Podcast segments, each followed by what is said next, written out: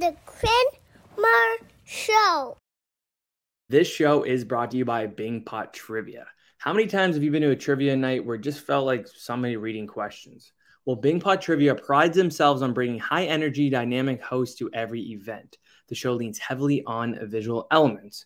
Their questions are designed to make you laugh or roll your eyes, while also challenging your knowledge on pop culture, high school science, culinary arts, and everything in between.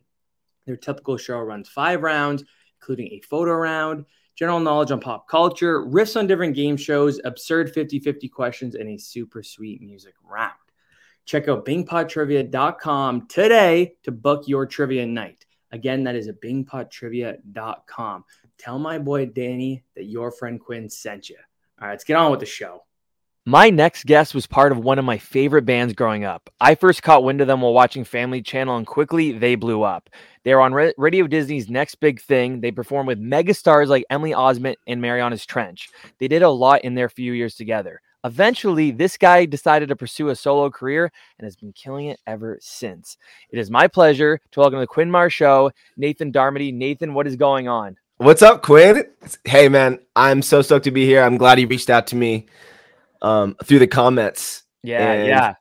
I well, dude, I appreciate you coming on here. This is really cool. Like I've said this before, like it's really a cool thing to have uh, all you guys on the show, like everyone I've had, because it's like I watched you on T V or I listen to music, blah, blah, blah. But now like, I feel like I'm on the T V with you. You know what I mean? Like now when mm. I see the music video, it's like, hey, like feel like I'm part of it. You know what I mean? So that's I, great. I, I appreciate it. So we're going to get into a bunch of stuff here. Obviously uh, mm. we'll get into All-Star Weekend, what you're doing now, because it is pretty cool. So that's one hundred percent. We'll get into that.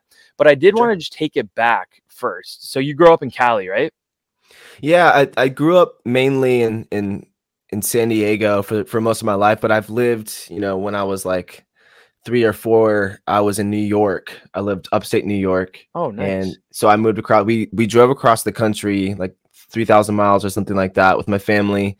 And then we moved here to San Diego, and I was like living with my great grandmother at the time. And before we kind of settled here in, in Poway, which that's where I reside right now. So I'm actually kind of back where I grew up. And, um, you know, I'm married, so I'm living with my wife here in Poway, and it just feels this, there's, um, there's a magic, there's a magic in Poway. There's something about Poway. I mean, I feel like a lot of great artists have come from this area. It's a great place to, you know, get raised and like live out your dreams. And I feel like it contributed a lot to me being able to explore my creative path, you know? That's pretty cool though. That's cool that you like were able to leave, do all the stuff you did, and then come back. And I feel like you probably look at it like, you look at the place different now, right? I look at it. Yeah. So, so, so somewhat just like I have a new lens on life, you know, I'm a little bit more mature.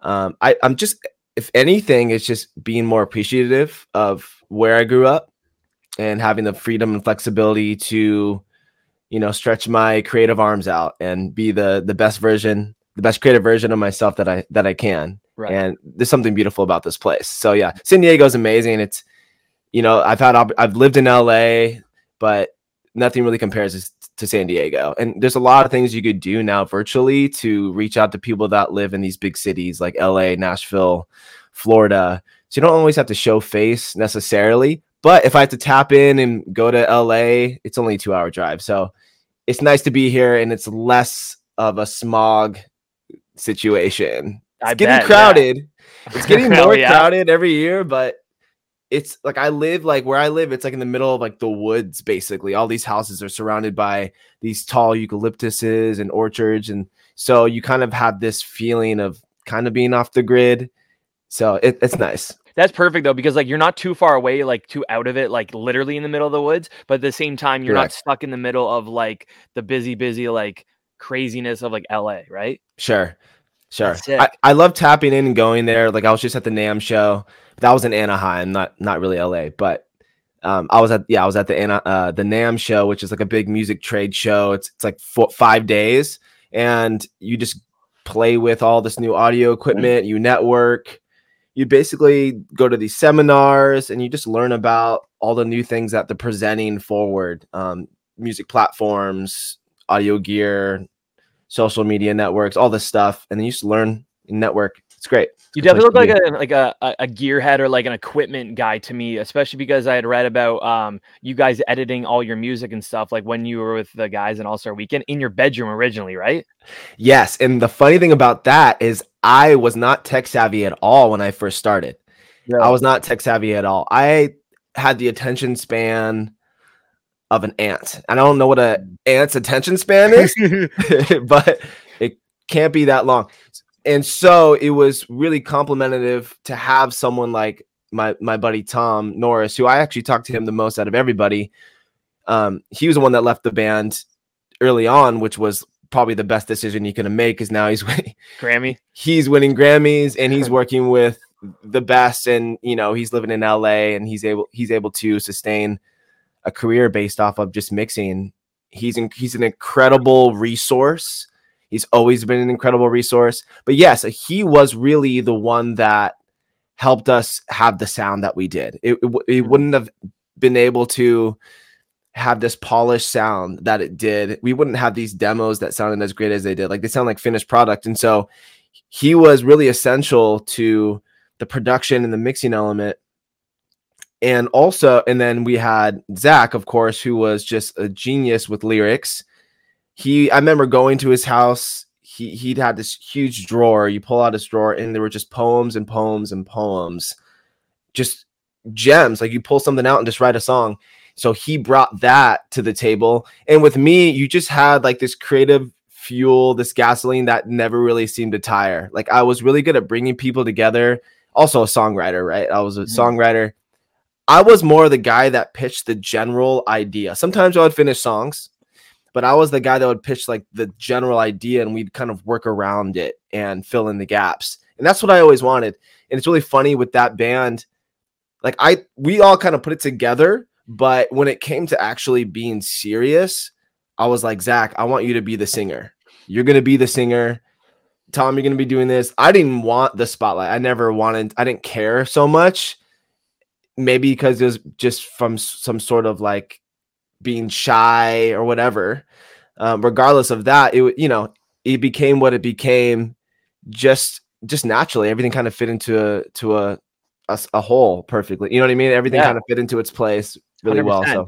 So um, before we get into that, because yeah, I did read that that you had talked about how you kind of moved everyone around a little bit, but I want to go like a young Nathan. What was mm. what was a young Nathan like? What was he into? Was music always number one? Was it sports, yeah. comics? I want to take back to like. Just little Nathan in Poway, or in San Diego, I guess. San Diego, yeah. So I did, yeah. I was, I've been, in, I've been in San Diego since ninety-six. So mm-hmm. this is like my play, or yeah, something like that.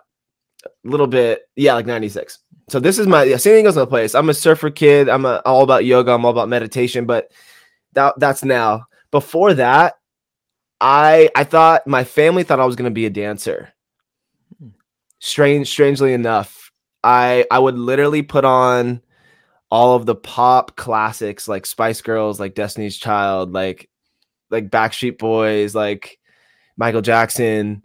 I would put on a full album, and I would turn up my stereo to like eleven and just like dance for hours. Like, that was my first, that was really my first introduction into the creative arts, just me naturally loving to dance. And I did that for a long time. I didn't like go and compete or whatever, but it was just kind of like this running joke my family has, is like, oh yeah, we all we always thought you're going to be a dancer. Hmm. You know, I didn't really, or whatever, you know, I just loved to move. I would, hmm. uh, in my diapers, I would be on like my parents' coffee tables, dancing to the Little Mermaid soundtrack, literally just rocking that, rocking that thing and just going crazy. I have like footage of that as a kid. So I always loved to move. I always loved to move. I was also an escape artist. I would always, my parents would find me across the street at a neighbor's house in my diaper, like crossing busy intersections. So I, I, I had to get out, you know, I'm, I, I was a, an adventurer. Yeah. Uh, and, and I feel like that curiosity and, and, and adventuring out, from climbing trees and, and, uh, go, you know, escaping out the front door to my neighbor's house to dancing, it kind of lent itself, and kind of in a really weird way paved a way for me to use that in a more constructive way, I guess, as I got older. So like looking at those seeds planted early on, it's kind of cool. How does somebody that. figure out they can sing? Coming from someone who can't sing a single note, how, how like where does that okay. come from? You can't sing a single note? Well, I mean, I could I could sing, sure, terribly, but I could sing. uh, that's that's the the age old question, Quinn. That's the age old question, and it's so funny that you brought that up because my my wife, she brought that up like a couple weeks ago. Like, how do you, where does singing come from? It it's this kind of innate. Some people work at it, right? Some people work at it, and for some people, it's it's just second nature. And for me, it's always been second nature.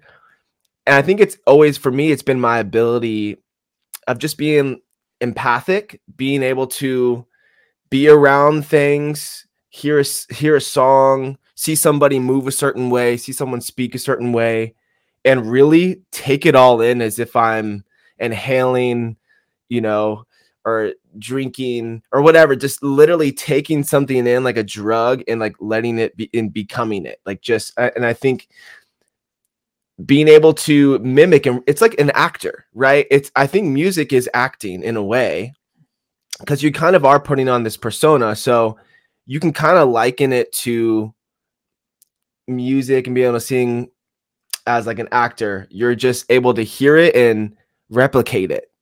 And I think it it's way more deep than that, but I think it also has to do with blocking out blocking out this this this voice that you can't, and you know, and just doing it and being free and allowing yourself to do it. Some people are are definitely uh tone deaf for sure. I've yeah. definitely met I've definitely yeah. met people that are tone deaf, and um it, it's tough it's tough so yeah I think at an early age, if you can get on a a, a piano, um that's a great place to start, because you don't have to be born with it, right? You don't have to be born with it. Like, you can just have it around you. And I think I always just had music around me, and it was just something that called me, and I just naturally gravitated towards it. You know, you don't, when you know you can sing, I think people will tell you if you can or can't, mm-hmm. ideally. And that could also be uh, determined based off of how much success you have, how, how people are responding to what it is that you're doing. And it's also good to know your skill level. It's also good to know, you know, do I need to keep working at this? I still need to keep working at singing. And so I hired a vocal coach. I've done like forty lessons, and you just, they're just an hour of just getting ripped apart about, it's like therapy sessions basically. And you're trying to get through this blockage to be able to open the chakras up and let, let the voice come out, let your inner voice come out. Here's the thing. What determines you as a good singer or or not a good singer is so is so debatable, because you have people like Bob Dylan who can't sing a, a note for, for shit. True. Bob True. Dylan can't, like, and you have folk singers, and, and in the folk world, you don't have to have this extravagant, I'm on the voice type of vocal cord. You know, you don't have to be that type of singer. So that's the the, the thing about what constitutes you being a singer or not. It's kind of uh um uh, is it what subjective or whatever mm-hmm. whatever that word is. Yep. So yeah, it's it, it it just really depends on um what you're trying to accomplish, what you're trying to get, you know, out of uh, a music career. So not only were you dancing at a young career, and then obviously you were singing as well, but then you also played guitar. So when did the guitar come into the picture, like being a guitarist? Was that before singing or after? That was way after, and that was just a, a godsend sort of situation. My I never knew my dad. So this is kind of how my dad came into the picture. My dad, he he was playing in bands as a kid, and I never really knew it. So he grew up in Chicago, and he just, not only was he a, an awesome engineer, computer engineer, software engineer, you know, he, he was an inventor of softwares, and he's just like a, you know, a brain. And he also was a, a kick-ass musician. And I didn't know that. And so one day I was just like, as like young boys do, you just go into your sister's rooms or your parents' rooms and like open up drawers and stuff and just get into trouble. I pull out a guitar case I've never seen before in my life. I'm like, I'm ten. How have I never been introduced to this thing? What is this thing? And I pull it out, and I, I talk to my dad about it, and I'm like, what's the story? What's the story behind this, this Stratocaster that's been collecting dust underneath your bed? And boom, he was like, I was waiting for the right time to tell you. And I guess, you know, I'm gonna I'm gonna teach you all about, you know, this this whole craft and this whole side of me that I was waiting to. He was gonna wait till a little bit when I was like a little bit older, till I was in I was in high school. But it found me, and I wanted to be a drummer initially. I, I wanted to play drums, but like as most parents, they don't want to hear you. Fair, yeah, you know, and hearing that all day, every day, that's fair, you know. Yeah. So they don't want to hear that, and I wanted to be a drummer so bad. Like that, that's what I wanted to do. Like that's what I felt like I was destined to do. But I'm glad that uh, guitar found me. So yeah, and then my dad was my teacher for the most part. Huh. So like, and he actually plays a pivotal role in spurring my musical interest. He had vinyl collections, he had C D collections, just cabinets full. And okay, like what's the lesson this week? Okay, here's Bob Marley, here's the Rolling Stones, here's A C D C, here's Led Zeppelin. And you know, when albums were like amazing, right? Here's, you know, Nirvana's Nevermind, here's the Foo Fighters, here's Hootie and the Blowfish, Counting Crows, here's Fleetwood Mac, all these bands, you know. So I grew up listening to the greats, you know. It was more, he was like my teacher, still is. That's amazing. That and and that's like, like you said, uh, uh, he played such a pivotal role. But like the fact yeah. that you had that literally in your house as like a mentor, that's that's amazing. Like that that probably helped you get so much farther along than so many other people, right? I I think so, and I, I think more so his discipline and his work ethic. Um, just in general, helped me be just learn how to persevere and be persistent. I would wake up at like five in the morning when MySpace was a thing and we were Outer Space Politicians in our band. And I would be following hundreds of friends and DMing people and messaging people every day for like a whole year, just trying to get our band bigger. And on top of that, I wouldn't go out and party on weekends, even though I was considered a popular kid. I was a s- social surfer. I played. I was an awesome athlete, mm-hmm. kick-ass athlete. Could could go toe to toe with anybody. I'm telling you. And but I was more, I guess, more sensitive, and I was more called to the arts to put my energy towards that sort of thing. And I knew, you know, the longevity of an uh, an athletic career could be cut short like so quick, you know, with injuries and all that. And and I knew I was I was the kind of guy that was prone to being injured all the time, even though I was a rough kid growing up, wrestling with all my neighbors and beating each other up and all that. Like, you know, because I grew up with a bunch of kids just growing up around me, and we mm-hmm. would just like, you know, rough house and all that. So in sports, and like I was great at football, like lacrosse was my thing. But yeah, I was called to music, and I think because I just naturally picked it up so fast. My parents were like, what the hell is this guy doing on this piano? He's just conducting these songs with no theory or anything. And back then there's like no tutorials, right? There's you, there's not this quick, easy access to like learn something. You just are. And right. for me, it's just, I just am. I just am a creative person. I, in, in conversation, in, in my friendships, in producing and mixing and, and mentoring. And yeah, I just... I love it. I love creating something from nothing. I think that spark inside of me lends itself to being able to pick things up so natural. Right, right. No, I something about like just creating in general, like for me with the podcast, like it just so it's it's just fun. Like the it being in the middle of the creation, like you said, like bringing it from nothing, and then the final product, you just like feel like such like a sense of like. Maybe com- completion's not the right word, but like, you know what I mean? Like you just feel nice. It's like, wow, look at what I just brought yes. together from nothing. And the podcast, yeah. And the podcast game is, it's tough. There's a lot of elements that go into it. You know, you got to reach out, contact somebody, and you know, you're crossing your fingers that you get a response, and then you put the show together, you know, you edit it in your own magical way, and then you put it on a platform, and then you can add music to it. There's intros, and this is another creative process. And you know, we can talk about, I have a podcast as well. We can talk about that. So I understand it. So I understand, you know, I know you've probably been, you got to jump through a couple of hoops to make it work, you know? Yeah. Yeah. yeah it doesn't no. just happen. It, and like before this, we're trying to troubleshoot stuff. And um, I'm like, I swear I'm a musician. I swear I get this. And I'm like working on audio stuff. Yeah. So no, no I respect the, I respect the hustle. I respect the hustle um, tremendously that you're, you're, you're out here just sharing your story. I appreciate that. Why? And I also appreciate you being here, because I can't, wouldn't be able to do this without the, the guests I get. Right. So, well, I was going to say that kind of, that makes it a challenge for you right out of the gate.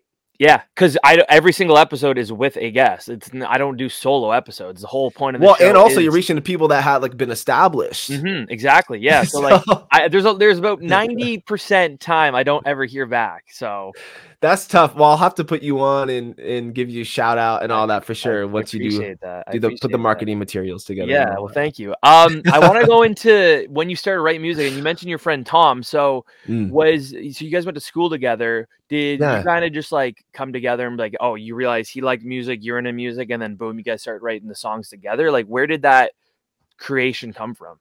I mean, in a box, that's really what it was. It was a conversation. He was a kid in my class. We were just complete opposite. You know, I was, we were just different people, but I, I never saw it like that. I just saw someone who's really smart, really driven and talented. Um, we had completely different friend groups and all that. Like, we were complete strangers, but I was that kind of guy that would just talk to the kid in class, you know, that maybe a lot of people didn't really talk to you. Like, you know what I mean? Like, um, but like in, in his own world, he was like this, he was like a big deal. Mm-hmm. So we, I think when it started with us, it actually, our first collaboration was a metal song. Oh, he, and it was my first introduction into an engineering, an engineering mindset. Um, he was, he could just, he picked up DJing really early on as a kid. He was Are You Envious? That was his D J name for a while. Are You Envious? He was, oh my, he could do everything. I think from mixing to producing, just making things sound good. He's also really good at web development, graphic design. Super smart too. I think he studied linguistics up at um, what's that school in in Florida? Uh, sorry, in San Francisco. Uh, the school in San Francisco. Anyways, but he, yeah. So I learned really early on, like, well, this guy's, well, this guy knows what he knows what he's doing. He can maybe help make my creative ideas actually sound good. So our first collaboration was like, hey, can you? He knew I could play guitar. He couldn't, he didn't really play guitar. He didn't really play any instruments then. Probably does now. And so I'll come up with a riff. I would send it to him and he just make it sound great. And I'm like, okay, I got to have this guy on my team. Yeah. And, and it was literally like a year and a half later, everything happened for us, because from that moment on, I learned, okay, I was in bands as a kid already. I was, you know, a bunch of garage bands. And so I said, okay, I'm going to take this serious. Like, this is what I want to do. And so I got to have this guy on my team. And so that's, he was in my geoscience class. We talked. Hey, I play guitar. He knew I play guitar. Hey, I knew you. I know you engineer. I've heard a lot of good things about you. Boom. We started collabing and sending files, you know, via the internet and all that, and MySpace and email. And it led to me going like, hey, I'm I'm in this other band, um, and I know this singer guy. You know, he's Zach. You know, he's a great lyricist. Let's. Let's bring him in and have him sing. I'll play guitar. Maybe I'll do some background vocals and see what happens from it. And it was just like instant magic with those three, with those two. Right. And it's always better with people. It's always better to collaborate with people. And just, there was this magic, this force field that we had. It's like, you couldn't, you couldn't, no one could mess with us. It felt like we were, it felt like we were like invincible in a way. Right. And we could just walk the walk and talk the talk. And we, like, kind of took it serious, but didn't really. It just came so easy to us because we all complemented each other. So if I had a writer's block, you know, I had Zach there to with lyrics. I had Zach there to do the lyrics, and it just came so effortless with with him, which I still don't understand to this day how it came so easy to him. And same with Tom, and the, for, you know, with me as a songwriter and, and producer and guitarist and all that too. It just and, and creating hooky earworms. That's always been my thing. It's just creating the earworm that that just gets stuck in your head, right? And I think I, I actually one of the things I did growing up as a kid is I would fall asleep with the radio on. So when I was like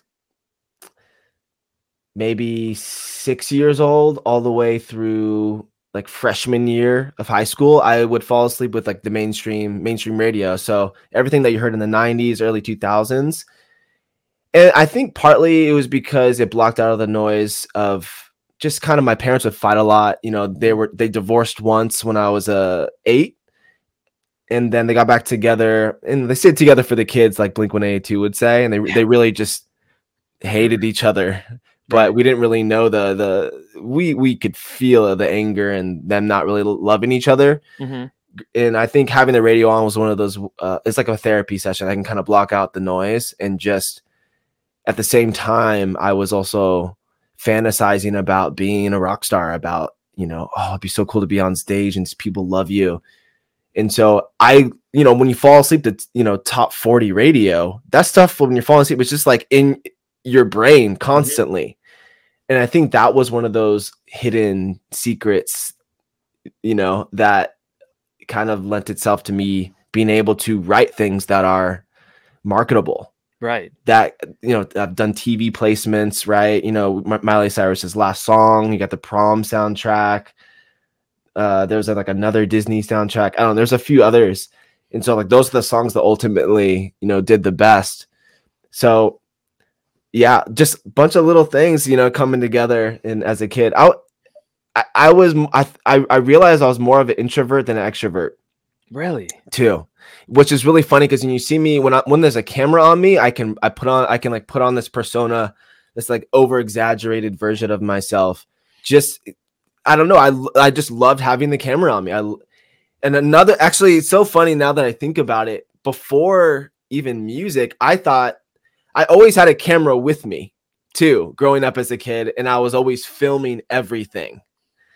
So Jackass stunts, you know, my pool parties, I always threw the biggest pool parties in, in middle school. Like hundreds Shit. of kids came over. That's amazing. And I, I was, I had my camera with me. I had my, my parents' camera. I had the high eight tapes and all that. And so a lot of it was, I just, I, you know, and I inspired some of my friends to get into um, videography from that. So I don't know. I th- I thought maybe that was going to be something I was going to do too, but yeah, music was just so much cooler. But it's also great to have that in your back pocket too, just in case you never know, right? I mean, when you're going to use that, because like you always can for almost everything, right? Especially nowadays with social media and the way like content creation is, like that's something right. that would be like so ideal to people. Yeah. Attractive. Oh, absolutely. You know, and I I put out this pop punk song um, under my pop punk band name that I started called F D C T. I'm not really releasing anything on there anymore. It's just more like it's in it's in the archives now. You can go there and check out my Instagram page and look at some of the pop punk songs I released on there. But I shot a music video for this song called Something Good. I didn't shoot it. Sorry. I, the team shot it, but I, I, I edited the whole thing, color yeah. grading, all that. So I've always loved video editing. And if you go back to the early All-Star Weekend, just like random fan videos, a lot of those were just made by me. You know, I, I made a lot of a lot. I just loved doing it. It was just another creative outlet that I had that I enjoy doing it. So I'm really like, yeah, like a jack of all trades, you know? That's awesome. Um, and it's funny because you were talking about MySpace earlier and how like you're sending out like so many messages to so many people, your song just trying to get out there. And this is when you guys were Outer Space Politicians. So one, I want to hear the story about that name because that's hilarious. The best and band. That's it, the best band that ever existed. Well, better than anything su- we ever did. Like that honestly. Sucks that like I think I, I saw an interview with Zach and he talked about basically you guys got like talked out of that name of the song to change it. So yeah. I want to go into that name. And then two, um just the the way you're able to gain traction on MySpace because mm-hmm. a lot of people like I had MySpace, but that's because I had an older sister, so like if sure. I if I didn't I probably wouldn't have had it, so not a lot of people really my age know about it and know what it was like, so I do want to get into that. But yeah, Outer Space Politicians, give me the rundown on the name.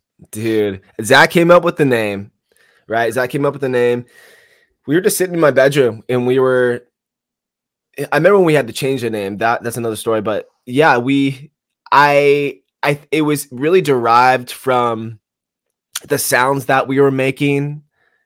The it was like more of a so- the sonic landscape that we're trying to create. It was spacey, out of this world. What is out? What's what's out of this world? Outer, outer space. And I don't know why politicians was. I don't even know how politicians came into the picture, to be honest with you. But outer space, yeah, outer space politicians. I mean, Zach came up with the name. I don't. That was kind of. It it just was, it, it just happened. It, you know, I think we were looking through, you know, dictionaries, trying to put different words together, you know, and that's just kind of how it came. It was, and, and I remember when we did Battle of the Bands with my friends that were like into hip hop, we like fused and we called ourselves Outer Space Politicians for like a talent show because I thought that was really funny. Yeah, it's funny. I love that. It just came. It was organic. There's some thought process in the making. It had a little bit to do with this, the sounds that we're um, coming up with. Uh, mm-hmm. You know, like T V on the radio, submarine warfare, writer's block. There's a bunch of other demos that people haven't heard that I'm. I think Hollywood Records probably owns the masters to those. If I put it out, they probably assassinate me or whatever. You know? yeah, yeah. You hear about it pretty quick, probably. So annoying. Um, labels. Oh gosh, people do have good relationships with the with their labels. We had a pretty good one, but I think ultimately our managers really kind of, you know, bit bit the hand that was feeding us in a way, and some emails got leaked and all that.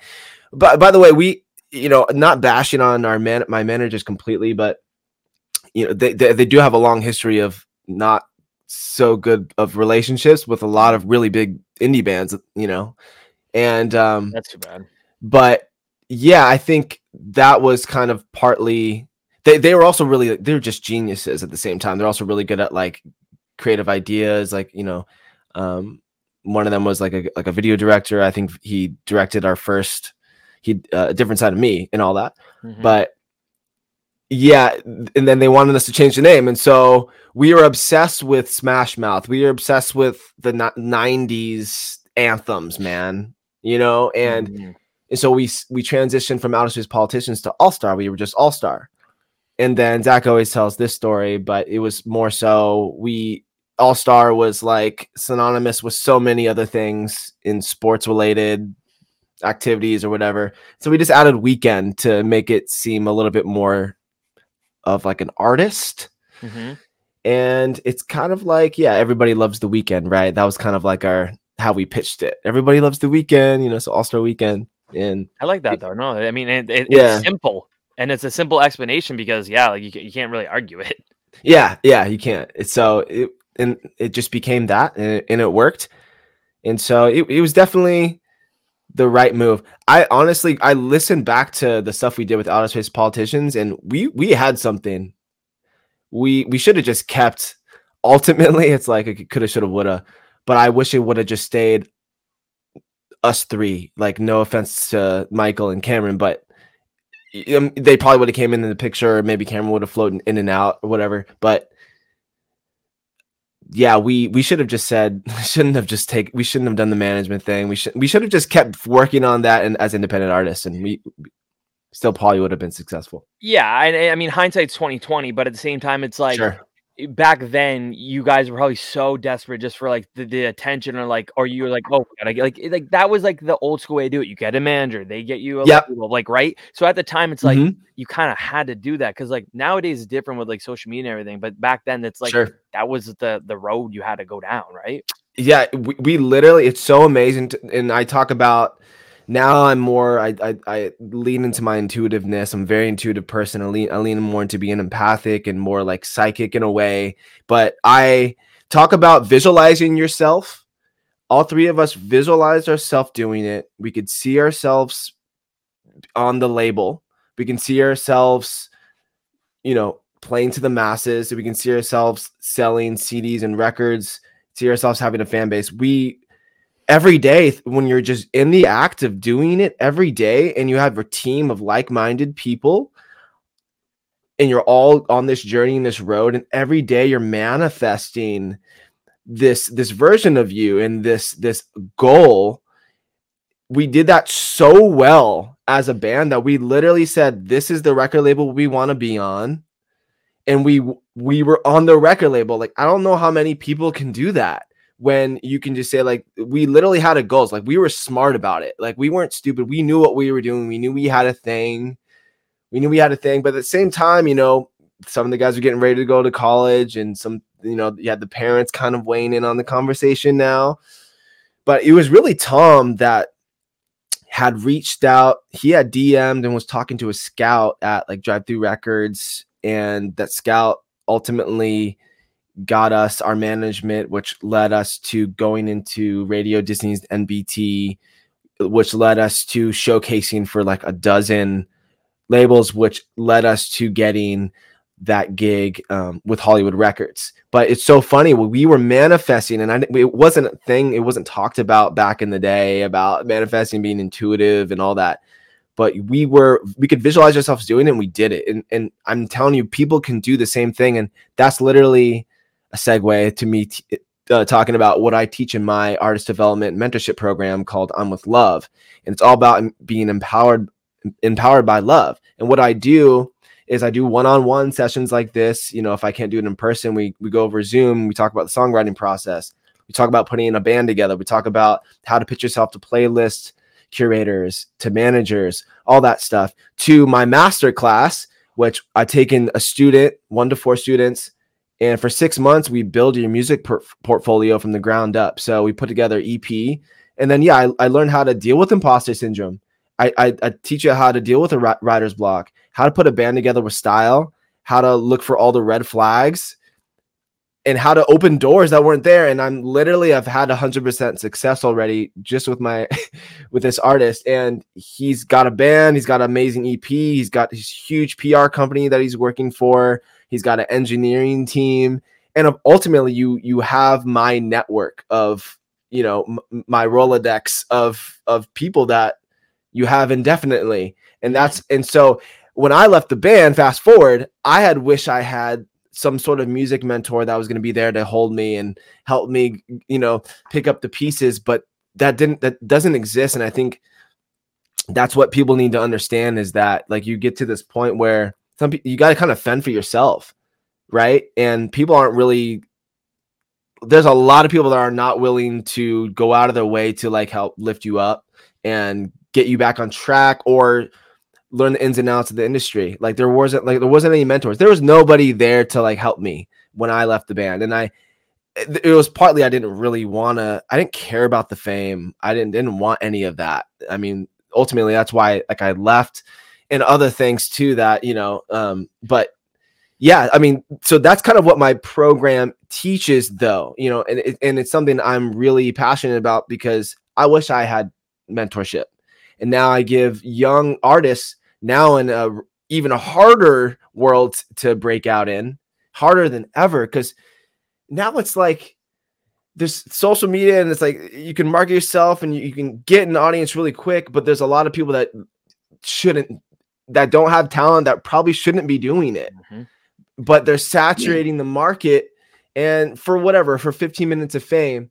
And so now you got to weave through that. But then sometimes those people, you know, maybe they're, they have, they come from a good financial background and they're able to weave their way in and fake it till they make it. And there's a lot of that too.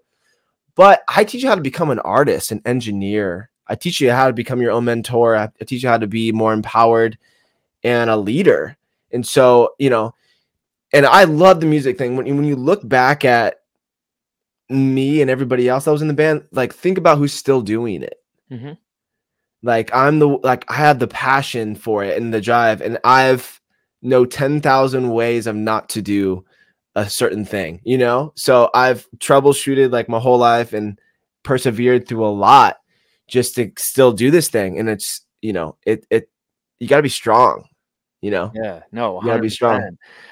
Um, and one thing that um you guys did when you were trying to get big that like you just, people don't do it now because of social media, is you, you guys would busk a lot. I read. Busking. And like you guys would go in front of like concerts and stuff. Like I know, I think Jonas Brothers concert, you guys went out before. So mm-hmm. like th- that just shows the difference of the industry back then compared to now. Yeah. And, I mean, if you really think about it, it really wasn't that long ago, but so no. much has changed in that like little span of time, which is nuts. I know it's, it's like that. It was like a couple of years. It was like right between uh, two thousand eleven, two thousand fourteen, you saw like the industry changing a lot. You know, people weren't really selling C Ds as much so mo- anymore. Like Taylor Swift is, of, of course, and like Eminem, Rihanna, those types of artists were really selling C Ds. But yeah, t- aside from that changing, also record labels were merging with other bigger record labels. You know, they're cleaning house.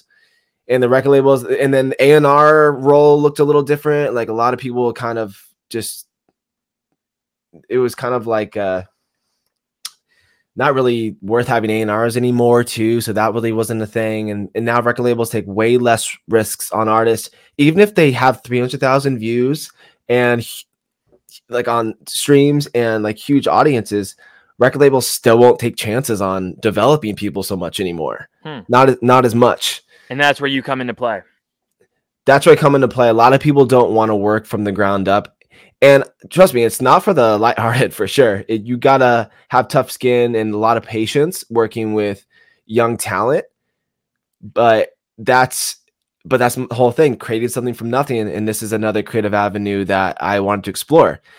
So, and, and I've already been seeing success with my artists, and they're out there kicking it, killing it. They're like, yo, I'm setting up a writing session with so-and-so. Um, yo, the P R company I'm working for is like putting me on. I got a band together. You know, it's like, it's so cool and way more rewarding kind of being behind the scenes and, and watching it all happen. Mm-hmm. I, yes, you can go, go out there and deal with everything that you have to deal with, with being an artist, but you're going to be equipped now. You're going to know how to, you're literally going to shed years off of your, your career path of getting from point A to point B. And that's the way I like to look at it. Cause it could take a decade to break. Like du- Dua Lipa took like at least a decade to break. Jay-Z didn't break till he's like twenty-seven. Jelly Roll didn't break till he was forty. You just hear artists and think about that. You're like, what? These people are mad talented. But I teach you how to be personable too, mm-hmm. how to pitch yourself. So, I mean, a lot of, a lot of this serendipitous um, energy, a, a lot of these partnerships and opportunities come from this kind of serendipitous uh, uh, meeting of minds. And I, I pitch you to get into right to put you, put yourself right into that position to, you know, meet these people at the right time, right moment, and, you know, elevator pitch and all that. But like, All, all these little things, man, you know, right. get you in no, the right place, right, right time. Um, I could talk. I love my artists. I, I love their successes. Oh, well, then, and that, and that's, you know? Like, it, it wouldn't be authentic if you didn't, obviously. Right. Exactly. And, and it's like, I, and I'm always telling them, I'm like, I don't care about so much about the money thing. I, I want to, if, if we got to take a little bit longer on the record than whatever we date we set, then we got to take a little bit longer just to make it great. You know, right. if you have to bring somebody else in to, you know, another engineer to make it sound even better, then that's what we do. Just patience, patience. Right. And I mean, it's, it's nice because uh, the one thing you know, that you don't, um, you don't have to deal with is with them is handing out flyers. I know that's something you guys did, which is, again, that's so insane that that was like fourteen, fourteen years, yeah. years ago. Like, like fourteen. And like, and like, then you're handing out flyers. So it's like, it's nice that with you now, with what you're doing with your artists, that like you have so much more resources that can help exactly. them and then ultimately help you, right? So w- what I want to know is, because I read that you guys had multiple offers from different labels. So sure. how how did you guys land on Disney? I guess just, was it because of the machine that was behind Disney? The Disney machine, is nothing can nothing can mess with it. It's the it was the it's the biggest machine, still is.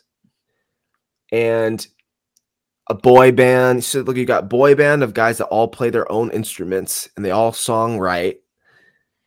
Then you had this rambunctious, when we were all together, we were just this, there's just like this energy, like you feel it. We'd all riff off of each other. It felt like we were just like funny Disney kids, you know, mm-hmm. like you could see from probably a label's standpoint, oh my gosh, like, of developing a show around these guys, the personalities, and also they're looking at demographics too of, you know, the money making machine. There's a lot of little things that come into play, of course, because you're running a business. But we no we we pretty much showcase for everybody, you know, like from Capitol Records, we did uh, Universal Music, you know, all all those guys. Disney, I think ultimately it came down to, we didn't have the best deal, but it came down to, I guess, the people too that were a part of Disney. We also really liked, like, for example, their A and R, Jeffrey Weiss, super, super cool. Has like the one of the biggest record collections on the planet. And then everybody else that was involved and all the songwriters that we could work with in that realm. It just fit us. We, you know, we are boy bands. It just made sense. You know, it just made sense for, for all of us. And ultimately, we had one of the one of the biggest, most legendary showcases of, of all time. Like, we literally had every single person from Hollywood Records there. Everybody. That's from so the, sick, but nerve-wracking at the same time. Like, it's, like, unheard of. We It was, like, eighty people there to watch us. And we I don't, we probably weren't that good, but they could see the potential. And yeah, it was it was in, surreal, and it's all happened so fast. I remember I was wearing like a t- like a we were all wearing like ties. We kind of wanted to give into the Jonas Brothers thing, but like have more of the edge of some of the other Disney acts that have, you know, that they were developing as well, but also yeah. be a hybrid of who we were too.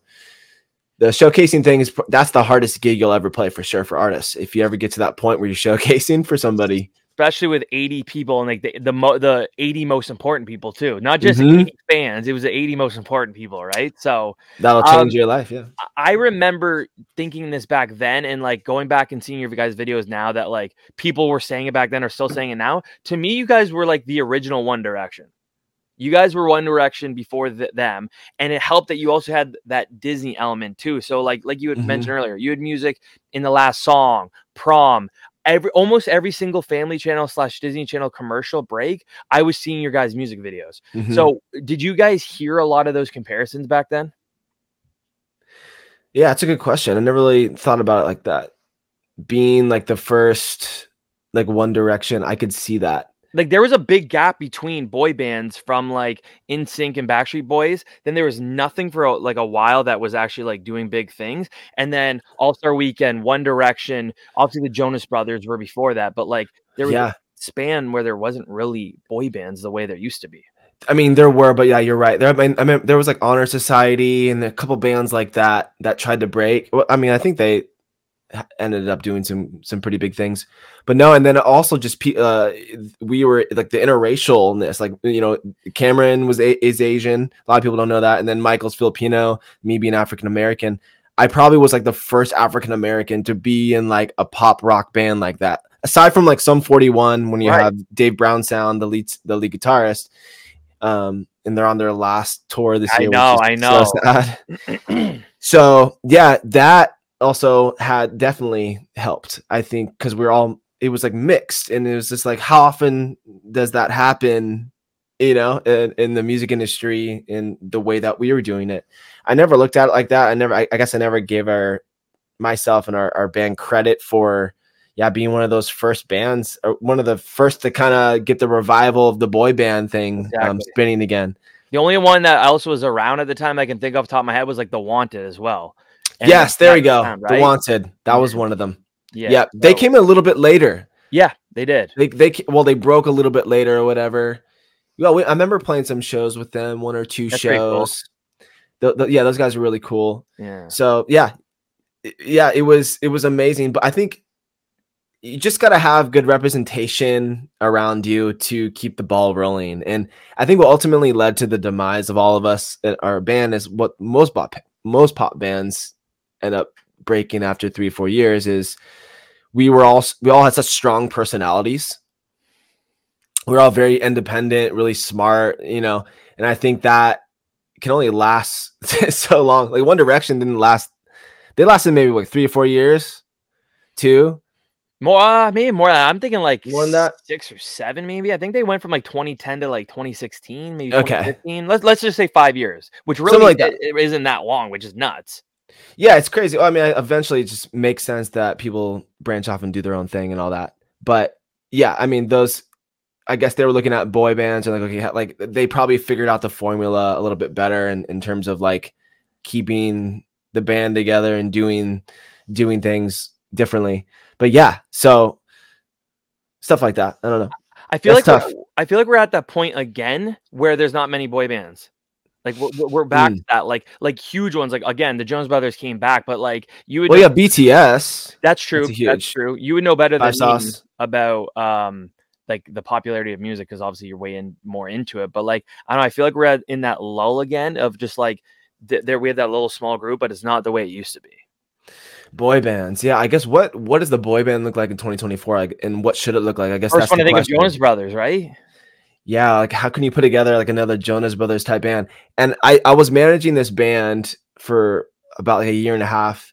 Uh, they ended up breaking up, but I mean, I got them in the South by Southwest and all that. But I that was actually my one of my goals was to actually break them as like another Disney band. But I think a lot of them weren't really it was so funny. They're all so different. Uh, you like look at these bands. You're like, oh my gosh, everybody is so different. Completely different tastes in music. Completely different uh, levels of success that they they see themselves doing. And it's so hard to make a band work for, even if people are super talented, even if you have all the right ingredients.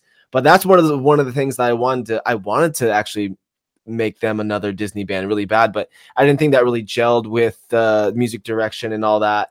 But yeah, I was like music directing them for a while, and and I wanted to write these songs.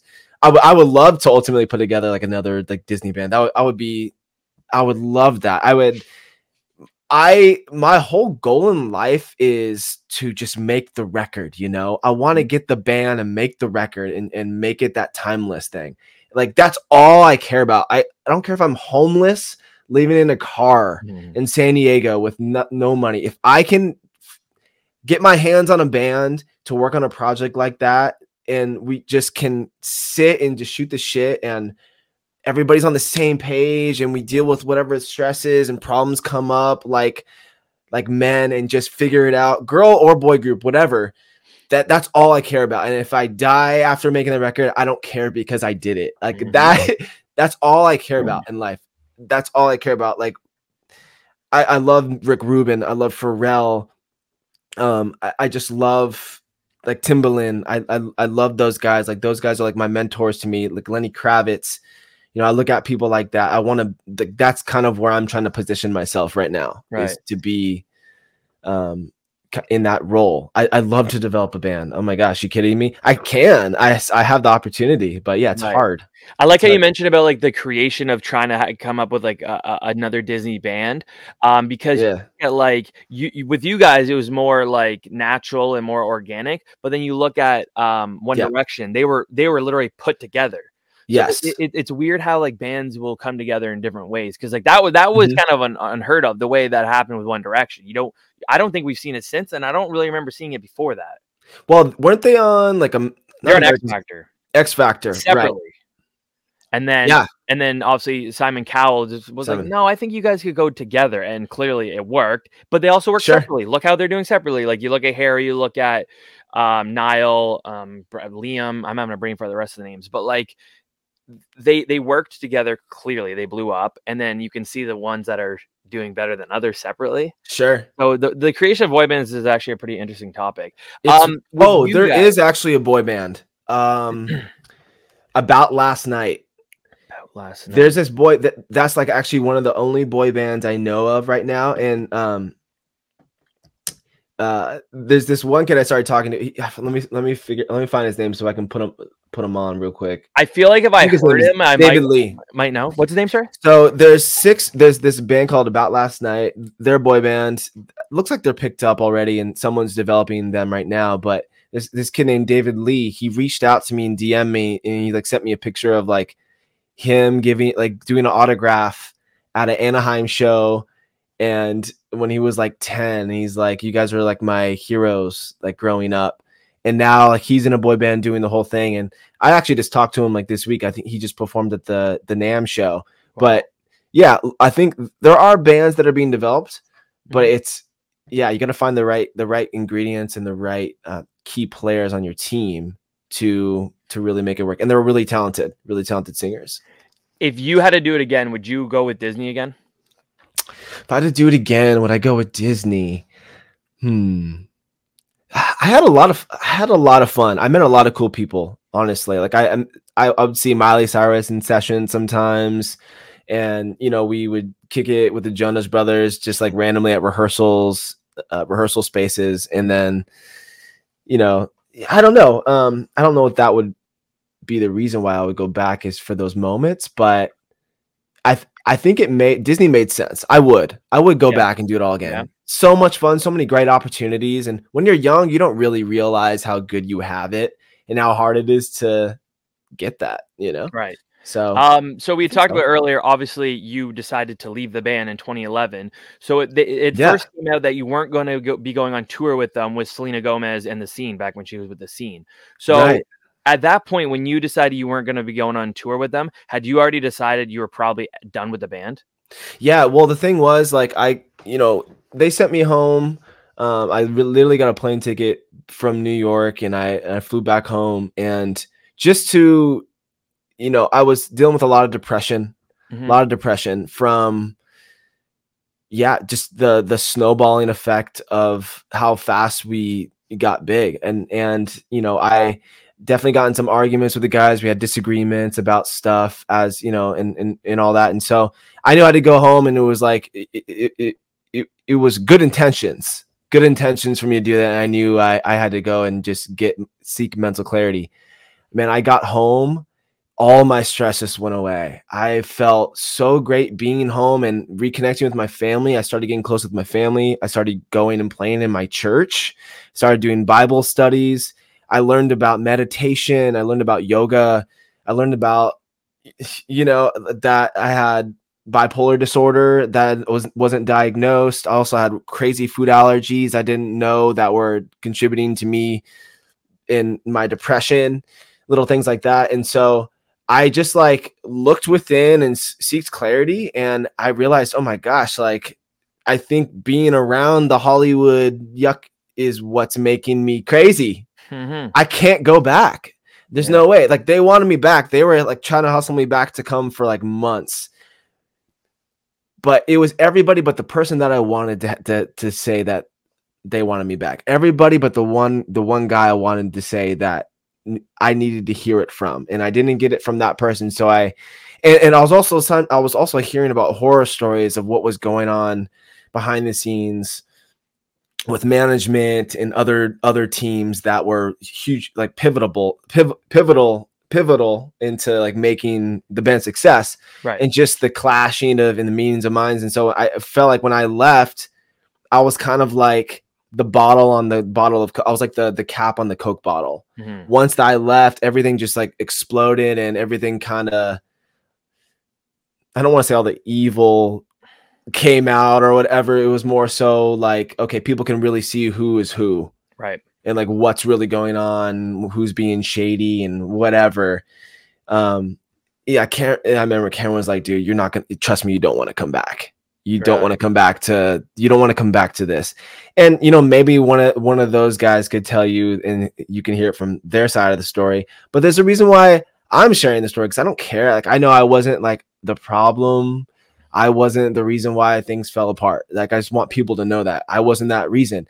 I guess the, the, the band didn't stay together because it just obviously won't be the same, but then you don't hear these other, other guys aren't doing music. They're not talking about all this. I mean, there's a lot of other things that went on that I, I, I had no, my, it's not my place to even say, like, right. I can't even tell people the exact truth of what exactly happened, because it's not fair, you know, for me to be the guy to say things. So I, they wanted me back, but I didn't want to go back. Fair. And I mean, there wasn't a, there was like, you know? I think it was like under two months from when they said you weren't, or maybe it was three months. Um, it was that, it was that summer.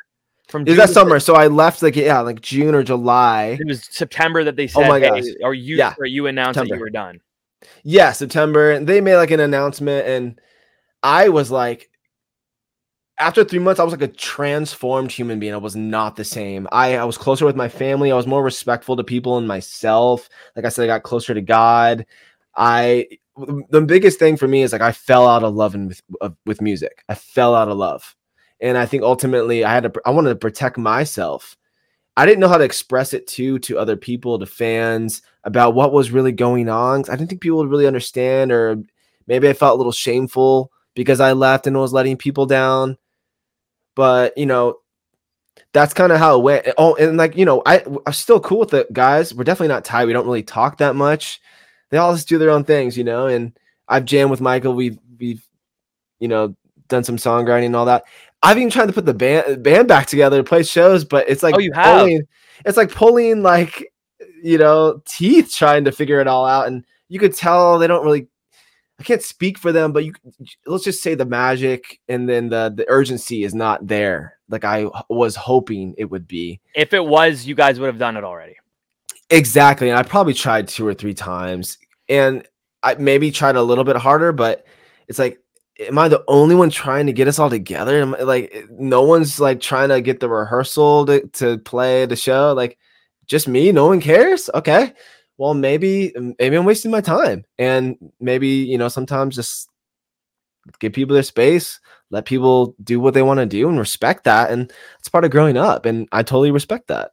I feel like if there was an announcement of an All-Star Weekend reunion show, I feel like that would blow up in twenty twenty-four, twenty twenty-five, oh twenty twenty-six, whenever, whatever. I think it would be nuts. Yeah. Really, you feel the same, or you wouldn't be it's trying to get the guys together. So, so the cool, the one of the greatest people I ever met in the music industry is this guy named James Bourne, and he was one of the main one of the main reasons why we became so successful, because he he helped us write "Journey to End of My Life" and like "Here with You" and a few other songs.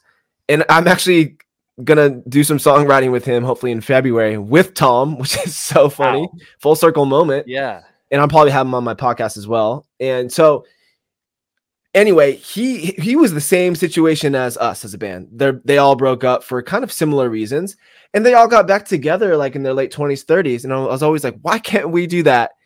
But I think there's legal issue, some legal things kind of float looming around with some of the band members as to why they like legally can't. Oh. Some things I can't talk about. That's what I mean. Like you got to get Zach on. You got it. Someone's got the yeah. He's the teacher. He's so random. I I I love Zach, but he's so hard to get a hold of, and everybody will say the same thing. You got to really hear. You probably will never share his story or whatever, but um. that was one of those relationships I valued so much. Like I, him and I, we had a very unique relationship, and it was just, it became tainted because just like it was us. And then like, then, oh, management. And then the big head, you know? Right. one hundred percent. So, you, you had said about when, like how much better you felt after those, after that summer, basically mm. before that. And no one would blame you guys if you did, but did you just feel like you grew a big head and were just like, it was like egos getting in the way? There was there was egos. I, I definitely had an ego a little bit, but how could not, you not though? Like with but, what you guys were doing at the time, sure. How could you not? But like not enough to not not in the way you would think where I'm being like dis- destructive and mean. It's more so. I guess I I always thought wanted to. For me, the big the hardest thing for me was. Well, yeah, I was like really into like, uh, like, you know, M G M T, psychedelic rock, experimental. I wanted to be doing all that, but we obviously weren't doing that. Um, not, I loved all the writing, writing sessions that we had, but I think the hardest thing for me that I never really told anybody was more of an insecurity I had. And I began to form in writing sessions with all these people, because when you get into these writing sessions, for the most part, they're dealing with the lead singer. It's like the lead singer show. And I get that, and he obviously can write, so it made sense. And I would get in there on a write too, but I kind of started feeling like I was getting edged out of the writing process a little. And the same thing I felt like was happening with other members too. But and so I felt like, why am I here mm-hmm. still? Yeah. Um, I know I bring something great to the table, and I, of course I'd I'd play on I played on everything, right? I even played bass on a lot of the tracks. Cameron didn't even play, but oh, like, really? So and it was so like. But I wanted to like write more. And I just felt like people don't realize once you get on a label, they throw you into all these writing sessions and they, you need to pump out a song in like a couple of days. It's gotta be like done for the most part. And it's fast. And I didn't work fast. I worked slow, and I yeah. still work slow. Yeah. And I think that was really hard for me to like an insecurity of mine. And so I, I actually stopped going to a lot of like legendary writing sessions. I didn't really care. You know, I was like, and so I was like, why am I even here? And so, and I didn't have a good relationship with my family at the time. Um, and so, and then with the band, like we all kind of didn't, we all started not, we weren't really supportive of each other that much anymore. Like there was definitely, we all had egos. All, I think all, I also had a little ego. I mean, you kind of have to, to protect yourself, to be, to be able to do ex- amazing things. Every artist you see that's successful right now, by the way, that you listen to has an ego. You oh, have God, to yeah. have a level of it to be able to sustain yourself. But I didn't have an ego enough to, I wasn't a dick. Like I was right. never a dick. I think I was more sensitive and a little insecure and um, kind of like wanted things to have always wanted things to happen like a certain way. And it couldn't, I didn't know how to voice. I, Oh, I didn't really know how to speak and say what was on my mind, you know, until it would just build up and it became like an argument. So yeah, I would get in some arguments with the guys, and I was known to, known to kind of rage with arguments sometimes and like black out because I'm just like, I mean, that's bound, that's bound to happen with when you put a group of guys or just a group of people together for so long, because you guys were probably spending so much time together, especially when you're on tour, right? Like, that's, yeah, stuff like that's bound to happen. It, yeah, and I, and looking back, I give Zach so much credit for holding down the fort in so many ways that he did as a lead singer, you know, keeping us professional when we needed to. But ultimately, I think he needed also that support, and he wasn't really getting it from us. Like, honestly, like looking back, like I, I love that guy, like such a great guy, like such a smart and talented kid. You know, we all made bad decisions. Let's just say that we all made bad choices, like for right. real. That definitely caused caused rifts. And we didn't, you know, as men, we don't grow up t- learning to show empathy. Our dads didn't teach us shit about coping mechanisms, about sharing your emotions yeah, and getting together. Our dads yeah. didn't teach us shit. Uh, rub some dirt all- on it. Yes. Yeah. Rub some dirt on it. And so with that being said, like when you're making all this money and getting all the success, and you, you got these guys that are all talented in a room, you're going to cause rifts. It's going to cause, you're not going to know how to cope. No. Um, and so, yeah, that's, that's kind of how it, it, it went down ultimately. But yeah, I ended up being cool with everybody at the end of it all. You that's know, awesome. I went to Cameron's wedding and got together with Zach and Michael, and we, we talked, and it's just better that way, you know? Oh, absolutely. Did you guys ever have times? Cause like, obviously at the time you guys were a bit older than the Disney, like, kids, the ones that were like yeah. consuming all the content. So for you guys, did it sure. ever get like a little bit tiresome of like trying to be like um like just ideal for the kids, you know what I mean? Like you had a, like you talk about putting out like a persona, like you had yeah. to be energetic, hey guys, you know what I mean? Like in your twenties. So like did that get hard? Tiresome? Yeah, and I think it started showing on me in interviews a little bit that I I didn't really want to be a part of it as much. I wasn't, and especially since I didn't feel like I had my buddies, you know, anymore. Mm-hmm. I didn't have, I especially didn't feel like a brotherhood. And so I'm like, why? And meet and greets, I'm sure you could, people could tell that I just didn't really want to be there. And I was trying everything I could to, to be the best version of myself, and playing to that crowd ultimately was, yeah, it was tough. But I think a lot of almost every band's like, I want to break out of that and write my music. Yeah. And I want to write my music. And when I tried to, I was just like already so torn and felt powerless at the time. And yeah. trust me, everybody tried to like make it work in their own way, but yeah, I guess I the role the, the the thing people would always be like would say to me was like, "Oh, Nathan, like you just never know what kind of person you're gonna get the next day. Like you just never know," and that would really hurt me a lot. And I'd realize it was an undiagnosed disorder that I had later found out bipolar, whatever. It's not that big of a deal now. There's plenty of functional bipolar two types out there. So, but yeah, that always hurt me, hurt my feelings so much when people right. would say that.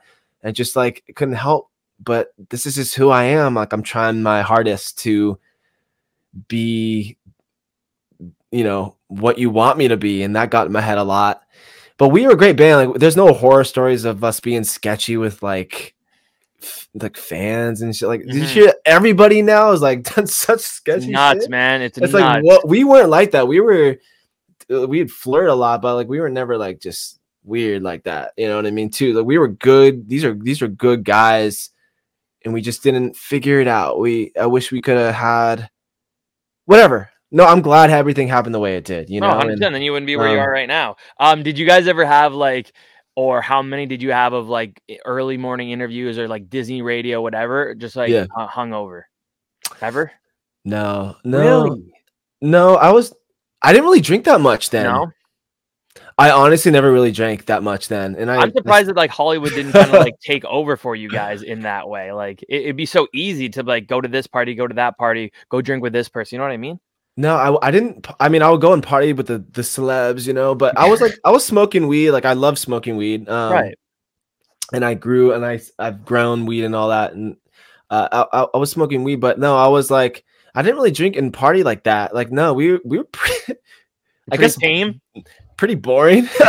We were pretty disciplined. Yeah, hey, that's four, good though. We were actually like very disciplined, to be honest with you. Like Zach had vocal coaching. I was into stretching and meditation and all that. But then, yeah, I mean, like, I, I probably did the most, like, I, I was doing some drugs. I never did, like, cocaine or, like, heroin or anything like that. But yeah. I would do, you know, some mushrooms every once in a while and just weed. And But I was never, uh, like, really bringing that to, you know, interviews or anything like that. I was just naturally a crazy, hyper kid. Right. That you put me on our camera and I just, like, show up and I guess try to be this version that everybody wants me to be. I don't know. And you can, I mean, that you can see like that care. a lot when you guys had your personal uh, YouTube channel. I was going back through the videos yesterday of like when you guys would just videotape each other when you're on tour, yeah. just like fucking around. It's like you could really the best and your personalities, right? I I loved watching Michael the most. Michael was probably one of the funniest guys I've ever met in my whole entire life, and one of the best drummers I think I've ever met in my whole entire life. Wow. Um, and he he's so funny. He is just like the comedian, this unnatural, and he, it's so funny. I always wanted to like be like really good friends with him, because the way he kind of came in the band is he sent in a couple audition tapes of him playing a, to our Outer Space Politicians songs. And I found him on MySpace. I'm like, this is our drummer. And and then he showed up and it was whatever. But he never like really got tight with me or anybody. He never really tried to get close with anybody, which I never yeah. understood. And I still don't to this day. He's just always trying to be cool. But I, he like, I don't know if it was, maybe it comes back to what I'm saying about us being, how we were brought up as men, just mm-hmm. in general from the boomer generation. But like I always try to be really good friends with him, and he always like found a way to push me away. Like he never really wanted to be really close close with me, and I hated that. But I always like it would piss him off, you know. Yeah. And I was always a person. I always like to touch people because I'm a Taurus. I need to like touch people. So I like I was always like hugging Cameron and like Michael because I knew they hated it. And stuff. Dude, like, actually, it's funny we're talking about those videos and stuff because I yeah. watched one yesterday when you guys were talking about. I think you were just about to go on tour, and Cameron flipped yeah. you. And you you were so oh. close to smacking your head off the ground. It was nuts. But it's funny how you talk about touching and oh, stuff. Yeah. You guys were just like messing around, grab each other, headlocking. But yeah, yes. at the very end, Cameron flips you. And I've never seen someone come so close to smacking their head off concrete than that. Oh, yeah. That was at um I think that was outside the rehearsals at up in up in Burbank.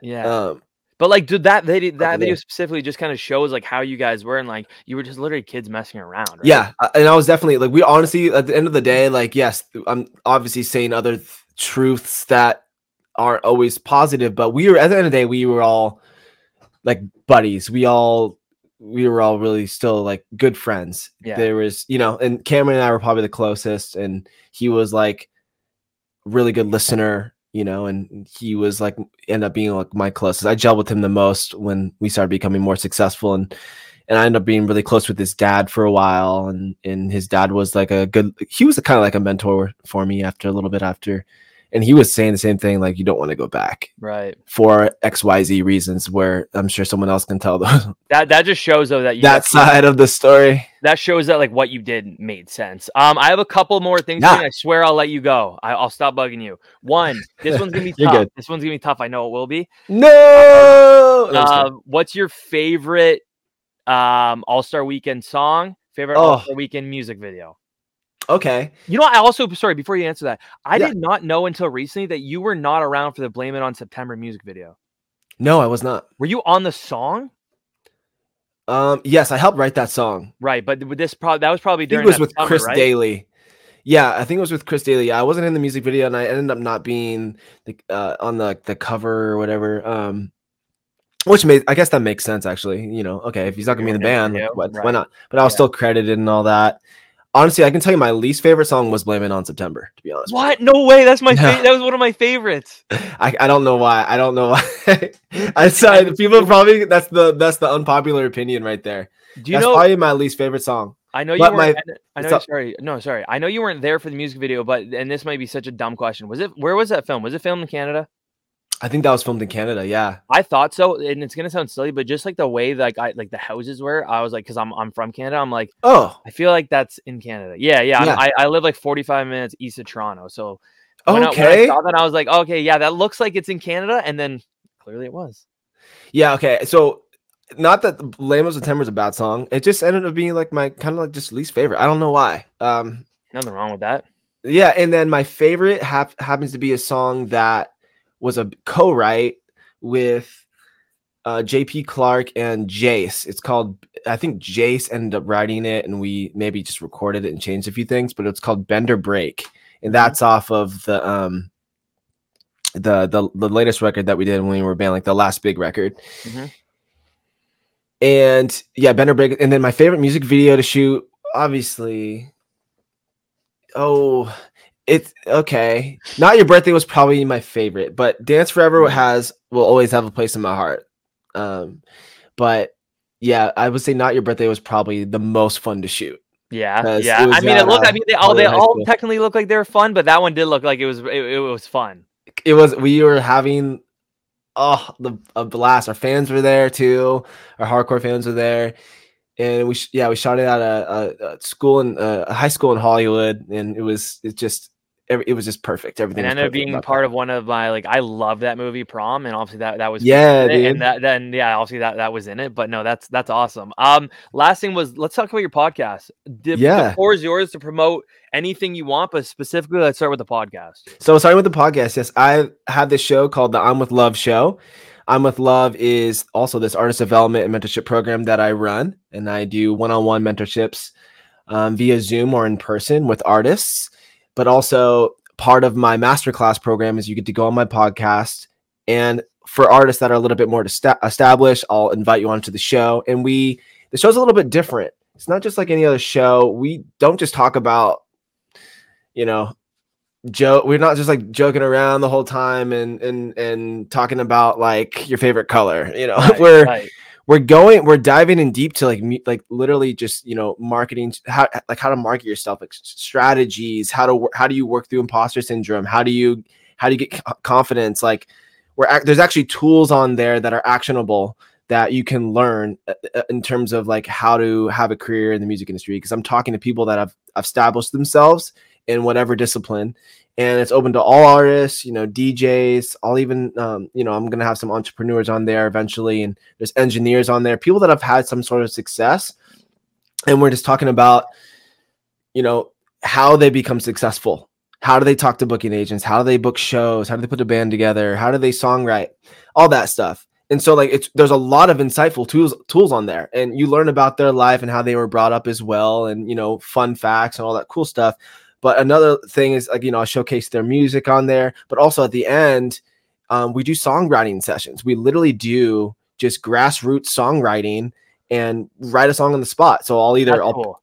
I'll pitch a song and maybe they think it sucks or maybe they vibe with it. That's the whole thing about the show, right? Is like, this is how it is. Like sometimes that's just, you know, and then you try to find, it's f- cool to see two people figure out a way to have this cohesive, uh, creative collaboration together on the spot.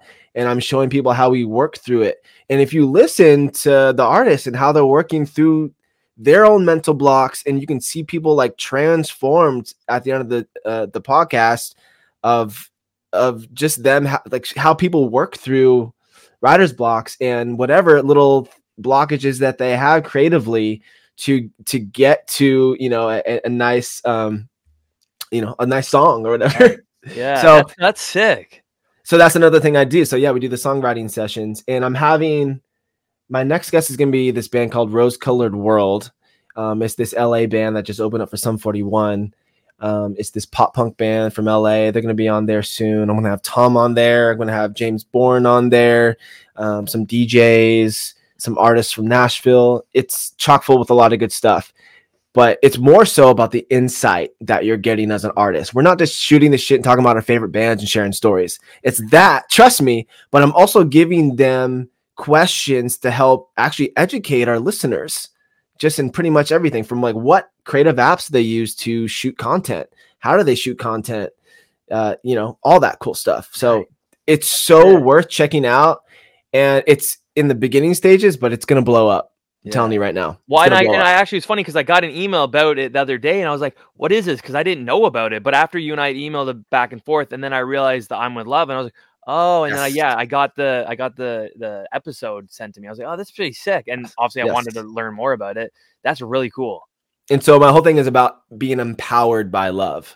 So you think about like Fueled by Ramen. It's like X O stands for love, right? And and I'm with love, and that's all about being. I'm I'm I'm with the artist. Like I've stand, I've been in their shoes, and now I'm on the other side, and I know how you feel. I know where I know where you can go. I know your potential, and I help guide you in in in as a mentor and become the greatest version of yourself. I've literally transformed artists into unimaginable being in unimaginable places they never dreamed of being, and that's the whole thing. I I want to make it happen for you. You know, I want to make it happen for the artist. I want to g- ultimately give the power back to the artist.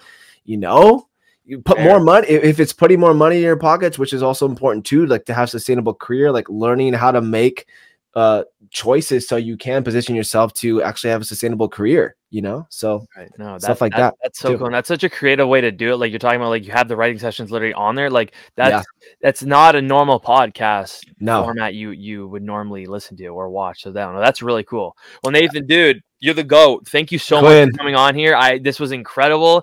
You fulfilled a dream of mine of, of being a fan of yours since I was, I was in like grade seven, grade eight. So yeah, thank, buddy. thank you so much. This, this was awesome. I appreciate you letting me bend your ear for the last hour and a bit. Yeah, you act, you uh good listener, man. Uh, I think you have like all of the key ingredients that it takes to be a good podcaster. You ask the right questions at the right time, and that's hard to do, to keep the ball rolling and get get the most out of an artist. Like in a way, you are like a producer. You know, you are in that role. So yeah, I really believe in what you're doing. I think more people should hear about this. And so let me let me take a quick picture too, so I can throw it on social media. Hey. Awesome. Um, I'll send yeah, that cash app after for all the compliments. Hell yeah. yeah, I appreciate no, no, but this was awesome. And yeah, like um, I'll definitely be checking out the podcast. I'll make sure all the links Wait. are there for everyone. Check it out. And everything just like that is going on with you, I'll make sure to please it'll all, it'll all be there. So yeah, no, thank you again, Nathan. This was awesome. Yes, likewise, man. I appreciate you. And that was the Quinn Marr Show.